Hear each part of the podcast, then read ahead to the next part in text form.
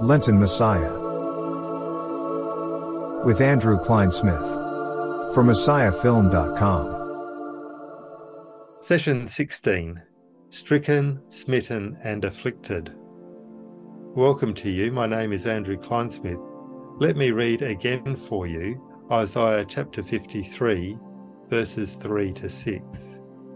He was despised and rejected by men, a man of sorrows and acquainted with grief. And as one from whom men hide their faces, he was despised, and we esteemed him not. Surely he has borne our griefs and carried our sorrows. Yet we esteemed him stricken, smitten by God, and afflicted. But he was pierced for our transgressions, he was crushed for our iniquities. Upon him was the chastisement that brought us peace, and with his wounds we are healed. All we like sheep have gone astray. We've turned every one to his own way, and the Lord has laid on him the iniquity of us all. Not only was Jesus acting in the cross in the bearing of our sins, the carrying of our grief and sorrows, but God his Father was acting too. In the body of Jesus at the cross, God was acting to deal with the tangible reality of our sins.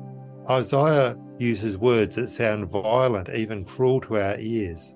These words, stricken, smitten, and afflicted by God, pierced for our transgression, crushed for our iniquities chastisement that brings us peace, wounds that work our healings. The Lord has laid on him the iniquity of us all. Our deepest griefs and sorrows cannot be healed simply psychologically, for they are not primarily psychological at source. They are moral in origin, or rather, they come from moral failure. Transgressions and iniquities cannot be coddled into something softer. The only way of dealing with sins, as Israel's prophetic worship makes clear, is judgment and obliteration. Jesus takes up our sins into his own body, and in that body stands before the Father who has sent him. Here I am, Father, and the children you've given me. These words from Isaiah 8, verse 18, can be applied here to Jesus at the cross. He stands for us and owns our sins before the Father who has sent him for this very purpose. And whatever it was that our sins were due, whatever chastisement that they deserved, all that was worked out in Jesus' body. He endures the judgment we were due. He does not rail against it, but owns it as just and true. Whatever God requires for sin and evil to be obliterated is worked out in this holy act of the true and gracious Son, standing on our behalf before the true and gracious Father.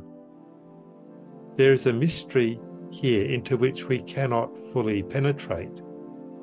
There is the mystery of iniquity we cannot fully comprehend or explain the matter of our transgression, and so nor can we fully comprehend or explain the matter of the sacrifice that takes transgression away.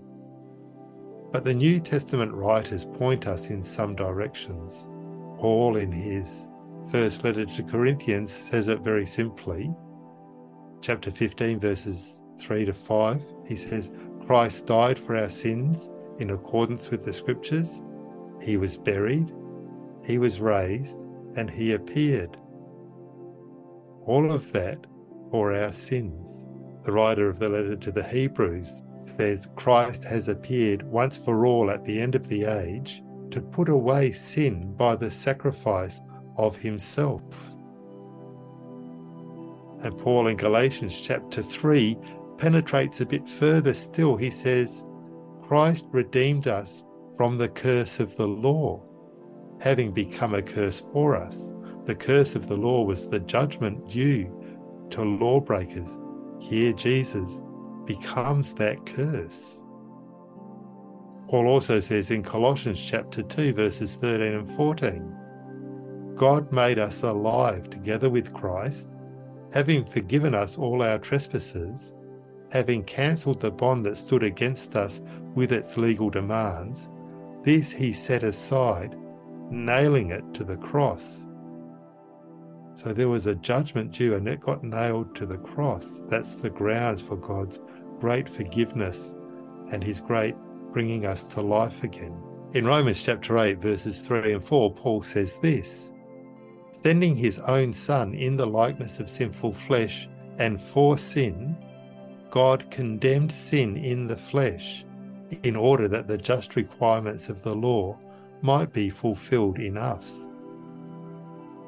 And in 2 Corinthians chapter 5 verse 21, again Paul says, God made Christ who knew no sin to be sin for us, so that in him we might become the righteousness of God. Jesus so identifies with us at the cross that he becomes sin for us.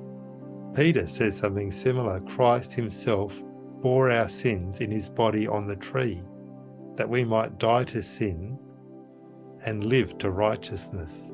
That's in the 24th verse of the second chapter of his first letter. And just a little later in chapter 3, verse 18, Peter says, Christ died for sins once for all, the righteous for the unrighteous, that he might bring us to God. And so we see here that Jesus' suffering for us was to lead us to the great renewal of life with God. He came and identified with us as sinners so that he might bring us in union with himself to the Father as beloved and holy children. What grace that is, with again those words from Isaiah Here am I, and the children you have given me are brought to their great goal. Let us pray. Eternal, gracious, triune God, your plan from eternity was that the Father giving, the Son coming, the Spirit empowering work of the cross would rescue us from sin and judgment and make us your beloved children through faith. It is accomplished. You have done it. Our griefs and sorrows, our sin and transgression has been taken away and now peace is upon us. All our wounds are healed by his being wounded. We praise you, triune God, with hearts full of thanks for your grace and mercy that is steady and sure for all eternity.